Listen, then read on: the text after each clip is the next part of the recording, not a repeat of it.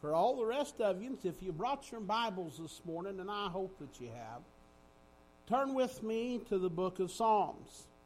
Um, the 139th Psalm is where I want to uh, read from this morning. Psalms 139. We're going to begin at the first verse. I'll give you just a moment to get turned there.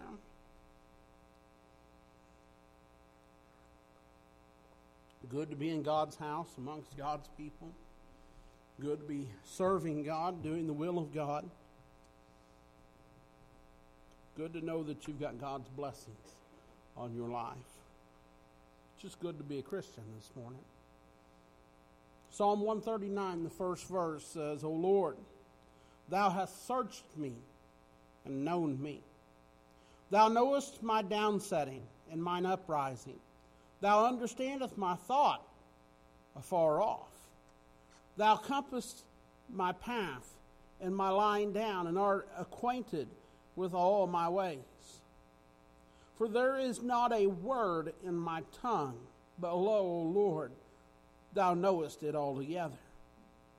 Thou hast beset me behind and before, and laid thine hand upon me. Such knowledge is too wonderful for me. It is high. I cannot attain unto it. Will you pray with me? Heavenly Father, Lord, we just humbly come before you one more time this morning, thanking you for the many blessings, thanking you for the, this church, the opportunity to gather here, for each one who's come. Thank you, Lord, for the words that we have, your words that we have just read here this morning, all of them that's been read here this morning. Thank you, Lord, for the blessings you poured out on us. But we thank you most of all for your Son, Jesus, Lord God, that you sent him and giving so that we might have life and have that life eternally and abundantly. Lord, I just pray as we go forward, um, asking your blessings on the remainder of our service, asking your blessings specifically on the preaching of your word. God, that's something that I have never felt qualified, capable, or even able to do but it's something you called me to do. So, Lord, I recognize my shortcoming. I recognize my inability. Lord, my fear is that I, I will not do it in such a way that does you justice, that I won't do it um, in a way that's pleasing to you. So, Lord, I'm asking for your help right now, the preaching of your word. I'm asking that you'd clear my mind of everything uh, except for your message, your thoughts, your words. I'm asking, Lord, that you would just help me step aside so that you can step up and preach the word, preach your word here this morning. I'm asking, Lord, that you'd place uh, every word that you'd have me to speak on my tongue, Lord, that you'd unloose it, Lord, that it might go forward. I'm praying, Lord, that um, uh, just as you promise us in your word, that it will not return void, I'm praying, Lord, that it will find its intended target. It will do what you've intended for it to do. I'm praying this morning, Lord, that the, your word will go forward. God, that hearts uh, will be uh, uh, pierced by it. God, I pray that we would have ears to hear what you would say by your Spirit this morning. I pray, Lord, that we would let your word, Lord, that we would meditate upon it. God, that we'd think upon it. God, that we would let it dwell deep down inside of us. God, that we would let it take root and grow and transform us from the inside out into the image of your Son. God, I pray this morning, if there's any among us that's maybe drifted away, any among us that's maybe gotten lazy, any that's grown cold or indifferent, any of us that's gotten complacent in our uh, Christianity and our walk with you and our relationship with you and our religion. I pray, Lord, that today would be the day that you'd shake us to the very core of our foundation. God, my prayer today is every one of us would leave here knowing that we've been in your presence, impacted by your word, changed forever, never to be the same. So, God, I'm not capable of any of that, not even close. So, God, I'm getting out of the way. And I want you to be God of this service here this morning. Move in a mighty way. Lord, if there is any here that are lost, any who don't know, any who's just playing around, God, let today be the day that they understand and realize what it is that they're playing with, how dangerous it is that they are, that they're living, that any moment could be their last moment. The most important thing is that they know you before they leave this world. So, God, have your way and your will here, and we'll give you the glory for it. Lord, I, I desire your anointing, filling of your spirit. I desire for you to just to move, and we'll give you the glory because we love you, we worship you, we praise your holy name. We ask it all here this morning in the precious and holy name of Jesus. Amen.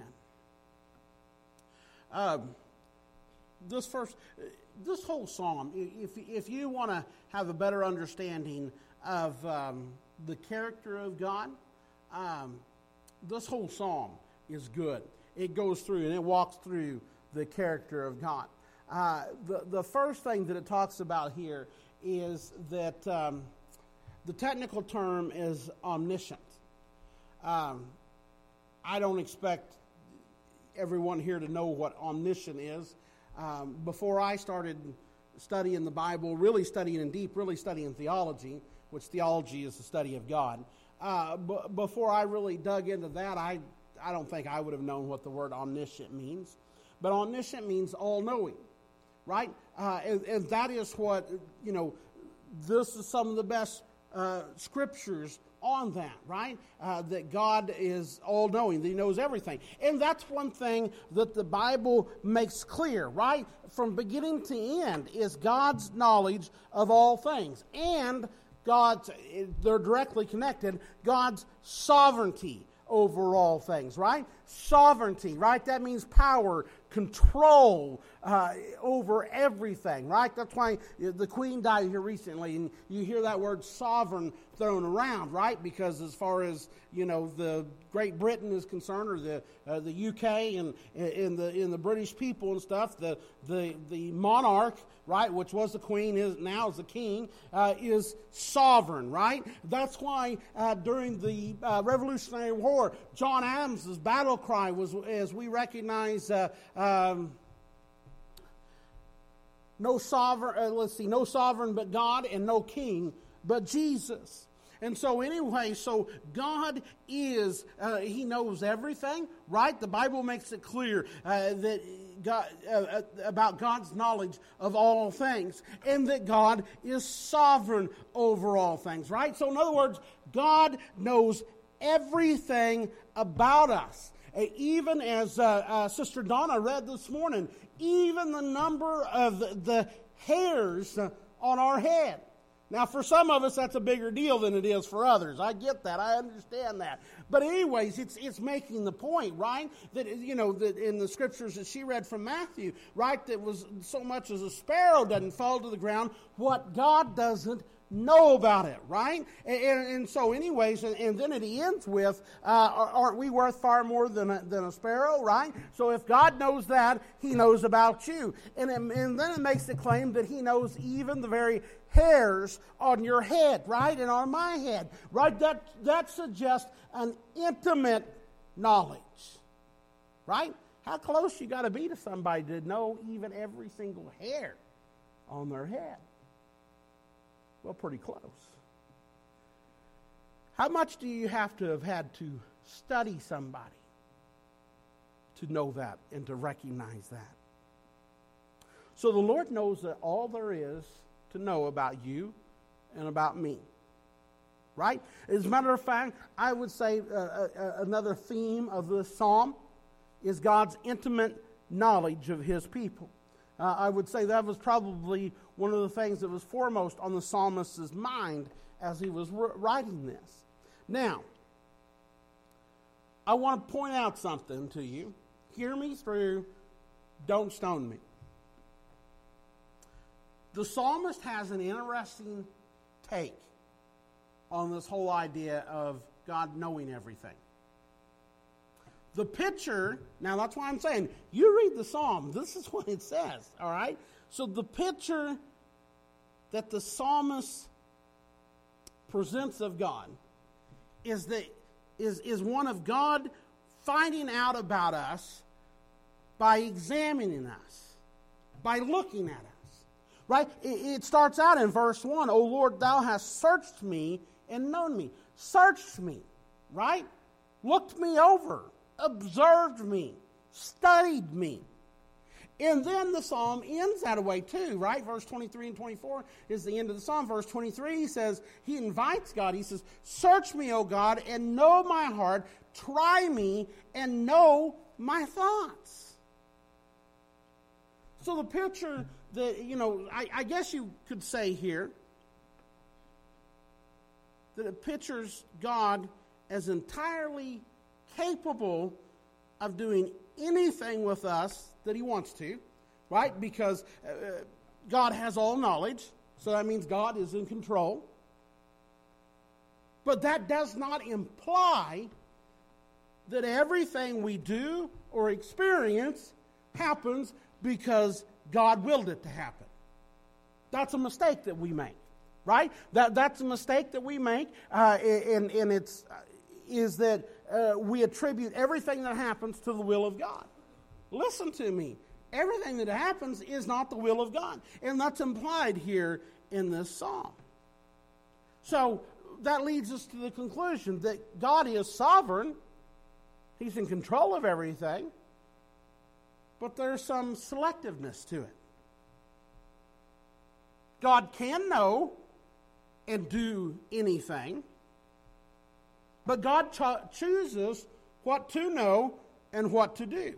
Now, I don't think the, the, the, psalmist is being heretical in the way that he presents this. I don't think he's being unscriptural or he's out of line. It's just the picture that he paints, right? Because as humans, we have, an un, we have a hard time understanding how God can know everything, how God can control everything, but yet God still allows certain things to happen. And so and there's, a, there's a lot into this that I did not intend to dive into. I just wanted you to get an accurate picture of how the psalmist is presenting the character of God here, right? So, so in light of this, right, in light of, uh, of this psalm, let me share with you this morning three things that God does not know.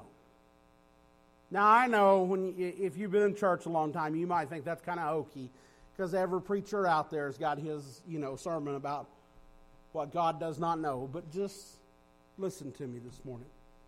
I've got a point, I've got a reason. In light of this psalm, let's talk about three things that God does not know. Number one, God does not know a sin that he does not hate. Understand me. There is not a sin. There, God does not know of a sin that he does not hate. He is, he, his wording on it is, his feelings on it is so strong that even if you back up to the fifth psalm, right, in the fourth verse, he says, uh, For thou art not a God that has pleasure in wickedness right? And then he ends the fifth verse saying that he hateth all the workers of iniquity, right? He hates the iniquity in what they do.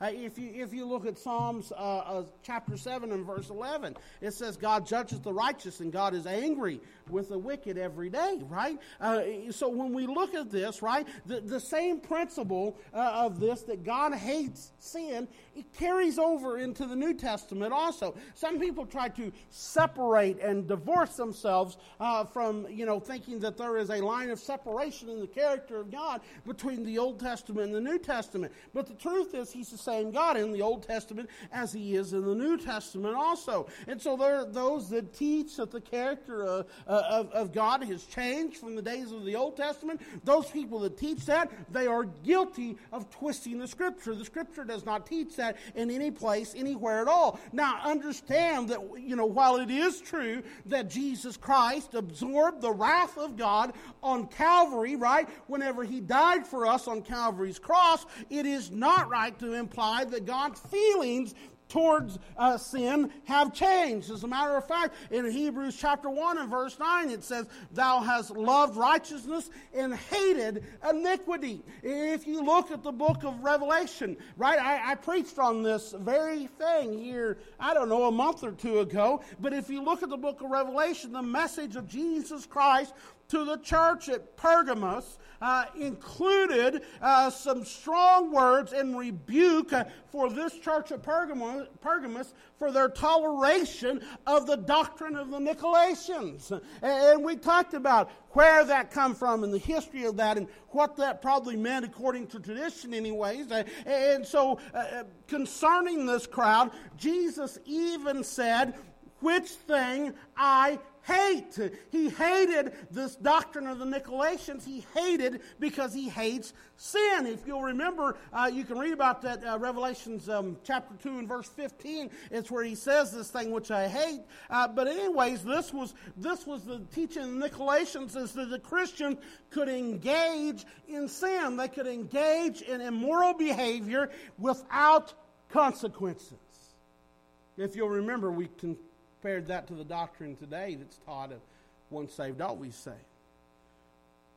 This thing of the reason that God hated what the Nicolaitans was teaching was because he hates sin. So, according to the scriptures, we know well, there's no sin that God does not hate. There are many people today that try to classify some sins as worse than others. Right? We'll think what I did is not as bad as what somebody else did. I've told you this before, but had such an impact on me. I preached a revival several years ago down in Ava. There was an older gentleman there that, excuse me, sat in the back of the church each night. There was actually a couple that went to church there was actually a deacon and his wife that went to church there that stopped at the nursing home every evening, picked up this gentleman, brought him to church there. This man was lost. Now, you'll see in some churches and group and amongst some groups of people where uh, they'll even, you know, go out into the congregation and try to compel somebody to come forward. I've, I've, I've seen that. I've been around. I've been in services where that's happened. Um, I've, I've never been uh, a fan of that whatsoever. Um, I, I just, I don't think God needs any help to get somebody to move. I just really don't, you know. And so, anyways, it's God's dealing with their heart and it's their decision. That's just the way I see it. And normally, I don't know, as a preacher, as a minister, I don't normally know what's going on in your heart and what's going on in your mind. But once in a while, because God is moving on somebody so strong that their emotions and their just their expressions and the way that they act and stuff will kind of give away that something is going on. You would have had been blind to not recognize and see that this man was under some severe conviction. He sat back there in the back of, for, for me, it was my left side. So it was on that side over there. And God is dealing with his heart, and it's night after night. And man, I could tell there was, I mean, there was a fight going on back there.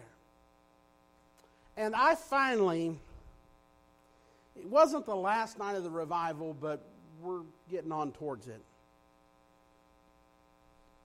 I finally went back there after the service, right? I wasn't going to do one of these things where uh, you you know where you know I call somebody out or there's a lot of cheap tricks. There really is. You know this. I mean I, I'm not even into the raise your hand thing, and I'm not condemning anybody that does that because there's plenty of people that do that kind of thing. But anyways, I just you know I just I, I just couldn't I just couldn't stop thinking about him. I couldn't stop thinking about what was going on. I knew I knew that he had to be um, just by the nature of the circumstances, his age and where he was living at. He's living, you know, I just knew he was in, you know, he's in the latter part of his life. You know, who knows how much time he had left? Maybe not much, you know. And so finally I just went back, and I think it was on Thursday night of the revival, if I remember right. After the service, while he was still there, I didn't run to the back and shake hands like I normally do. I ran to the back, but I made a left and I sat down next to him. I started to talk to him. I mean, his face is still wet from the tears. I was hoping that I was wrong on what I thought, you know. And I, uh, and I was hoping that, you know, maybe God was dealing with him about something else, that he already was saved, but I knew that he wasn't. I was hoping that maybe, sitting down and talking to him, maybe he just didn't know what he needed to do, you know, knew he needed to do something. Problem was,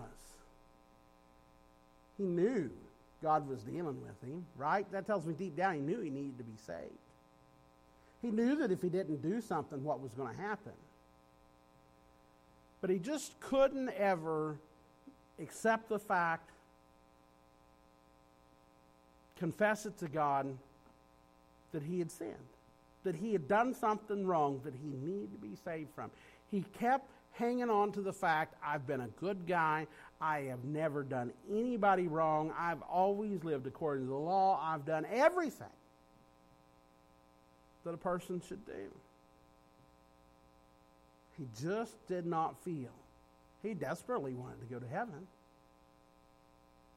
but he just did not feel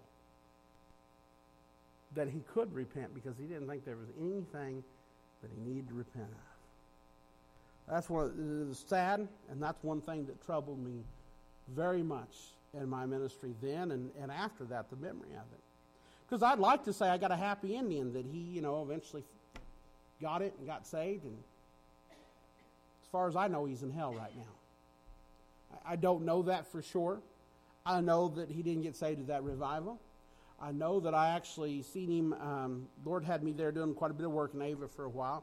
I seen him multiple times. He never got saved. That deacon down there, I kept checking with them right up until, you know, the gentleman passed away. And they said, as far as they knew, he never made any kind of confession of faith. He was just, it was just the same thing. Listen to me. We've all sinned and fallen short of the glory of God. You might not be a mass murderer, right? You might not have broken the law, but I'll guarantee you that you've come short of the glory of God. I'll guarantee you that you've fallen short. I'll guarantee you that every single one of us has something to repent of. And you will not make it to heaven as long as your pride keeps you from doing that. Right? That's really the, the problem there, really, when you get right down to it, is pride. I've been a good guy or a good gal. You know, I, I, I never done nobody wrong. I've been a good person all of my life. That's pride that says those things. There are many people that attempt to classify their sins as worse than others. Listen to me. The fact of the matter is, um, some sins, yeah, some sins carry a greater consequence, no doubt about that. You murder somebody, you're going to spend the rest of your life in jail, maybe even executed. No doubt about it. There's a greater consequence there than, than other sins, right? Than if you just lose your temper and say something that you shouldn't say, right? But all sin is evil in the eyes of God. All sin right? There's the, there's the same punishment, right? No one has ever accomplished anything by trying to make their, their sins seem small in comparison to other sins or other people or other things, right? So there is not a single sin, I don't care how big or how small that it is, that God, God does not know a, a single sin that he does not hate. And none of it will enter into his presence. None of it. So that leads me to the second thing that God doesn't know. God does not know of any other remedy for sin besides the blood of Jesus. There's a generation today of so called religious scholars uh, that are attempting to create another way to God besides the, besides the Bible way, besides the biblical way. The Bible makes it clear, right? Uh, in many places throughout the scriptures, that God does not know any remedy for sin besides having your sins washed away by the blood of Jesus. There is no other way. When we look at 1 Peter chapter 1 verse 18, he says there, for as much as ye know that ye are not redeemed with corruptible things as silver and gold from your vain uh, conversation, right? You say in your vain, he said, you can't buy your way into heaven, right? You can't do enough good works, enough good deeds in order to redeem yourself. Uh, uh, you, well, however you got this, it goes on and says, received by the tra- uh, tradition from your fathers, but with the precious blood of Christ, as of a lamb without blemish and without spot. That's why uh, Apostle Paul says in Ephesians 1 7, in whom we have redemption through his blood, the forgiveness of sins according to the riches of his grace. It is through Jesus. That is the only way. There is no other way. It seems like everyone today is looking for some other way to be made right with God and to go to heaven. We live in a society today in a time that tells us that we shouldn't uh, we shouldn't say anything or do anything that makes other people uh, feel uncomfortable, right? That's the, the whole thing, right? We're not supposed to address uh, homosexuality as sin. We're not supposed to address same sex marriage as sin. Uh, we're not supposed to uh, address this whole transgender thing as an illness and as a sickness uh, and as a distortion uh, of, of, of God's creation. We're not supposed to call these things out, right? We're not even supposed to say today that if you live together with somebody who you're not married to that you're sin. And God hates that sin, right? And it's not going to enter into His presence, right? We're not supposed to say these things, right? We're not supposed to put out all the uh, vices uh, that Satan has from drinking to gambling to uh, drugs and addiction and you name it, right? We're not supposed to call these things out. We're not supposed to name them as sin. We might make somebody feel uncomfortable, right? Might seem like we're wagging our finger at somebody news for you. I've fallen far short of the glory of God. I'm not pointing my finger at you, but, uh, but I'm telling you right now, the Bible makes it clear that those things are sin. God hates them. There is nothing, nothing that you can do in your own power, in your own life, in your own might to make up for it. Ain't enough silver, they enough gold. Your vain conversations, the traditions of your fathers, there is nothing. God knows of no other way. Do you think for just a minute if God knew of another way? That he would have sent his only begotten, that's only special, precious Son to die the most horrible and wicked death imaginable, right? The crucifixion, right? The worst kind of execution there is. God voluntarily sent his son because he knew of no other way. No other way for our, our debt to be paid. No other way for us to be redeemed. redeemed. No other way for us to be forgiven other than by the blood of Jesus. So, when society spits out things like this nonsense of not calling out sin, they say they do it because they love people. They don't love people, they hate them. Right? They're leading them to hell. They're giving them a false sense of hope and security. You don't set somebody up that you love, that you actually care. Forget love, let's just say care about. Let's just say have natural human compassion and inclination for somebody. You don't set somebody up that that you have any compassion for whatsoever to spend an eternity in a devil's hell. That's not love. That's not compassion. That's not caring about your fellow men. When these people like, and I know that it's a, it's a was done 15 years ago probably now, But Oprah famously said on her show that there's many paths to heaven. Baloney. Oprah is a liar straight from the pits of hell. I don't have anything personally against her except for saying nonsense like that. There's been some very well known preachers and evangelists that have very later on in their ministry talked about people being, you know, basically that there being more than just one path, that they were a little too, how'd they say that? They they were a little too zealous in their youth by saying that Jesus was the only way. There, that last part was a direct quote. Baloney. God does not know of any other way. And it's a, it's a mockery and an insult to even suggest that there is any other way to heaven, that there is any other remedy for sin besides the blood of Jesus. If there is, that means that Jesus' blood was shed for nothing. When we say something like that, or somebody says something like that, they do nothing but trample on that blood, trample on his sacrifice, trample on the very crucified body of the only begotten Son of God. The Bible makes it plain. There is no other remedy for, sin, for the sins of man other than the precious blood of Jesus. And one last thing, and I, I'm done. God, God does not know of a better time to repent than right now. God does not call upon sinners to become religious or to reform their own lives.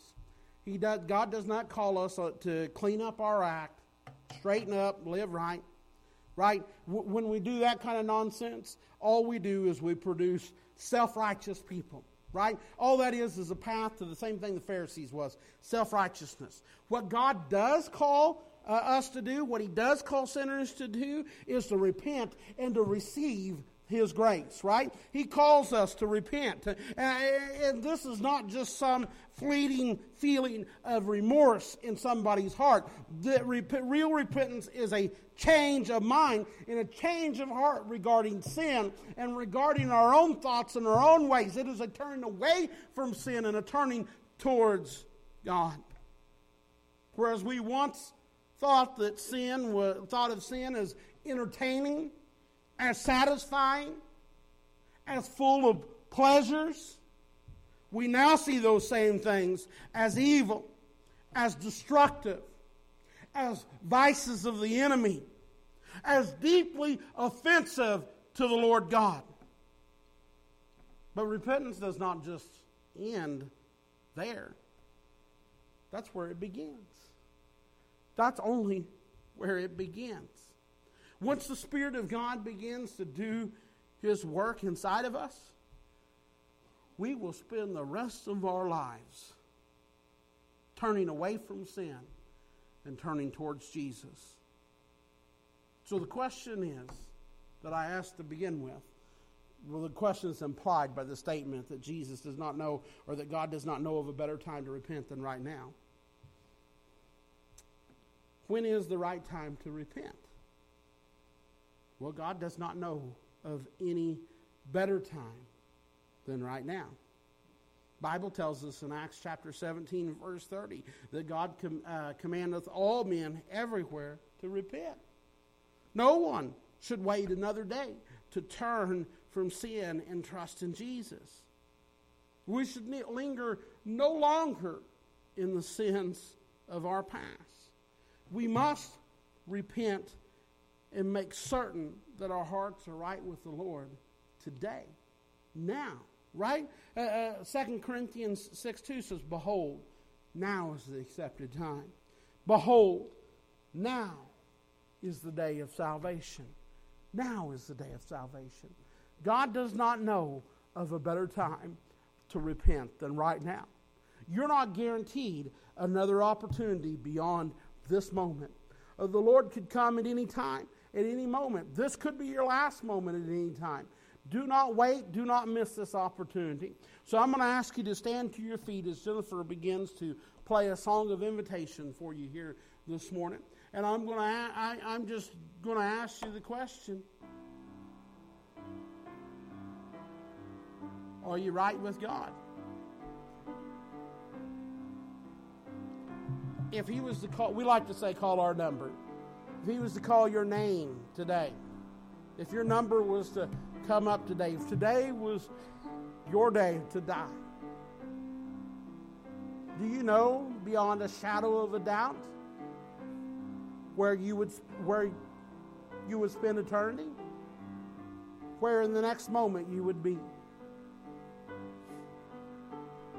Maybe you're good with where you're at, but maybe there's ones that you care about, and ones in your life, and ones near to you, ones dear to you, ones close to you, that you know they're not where they ought to be.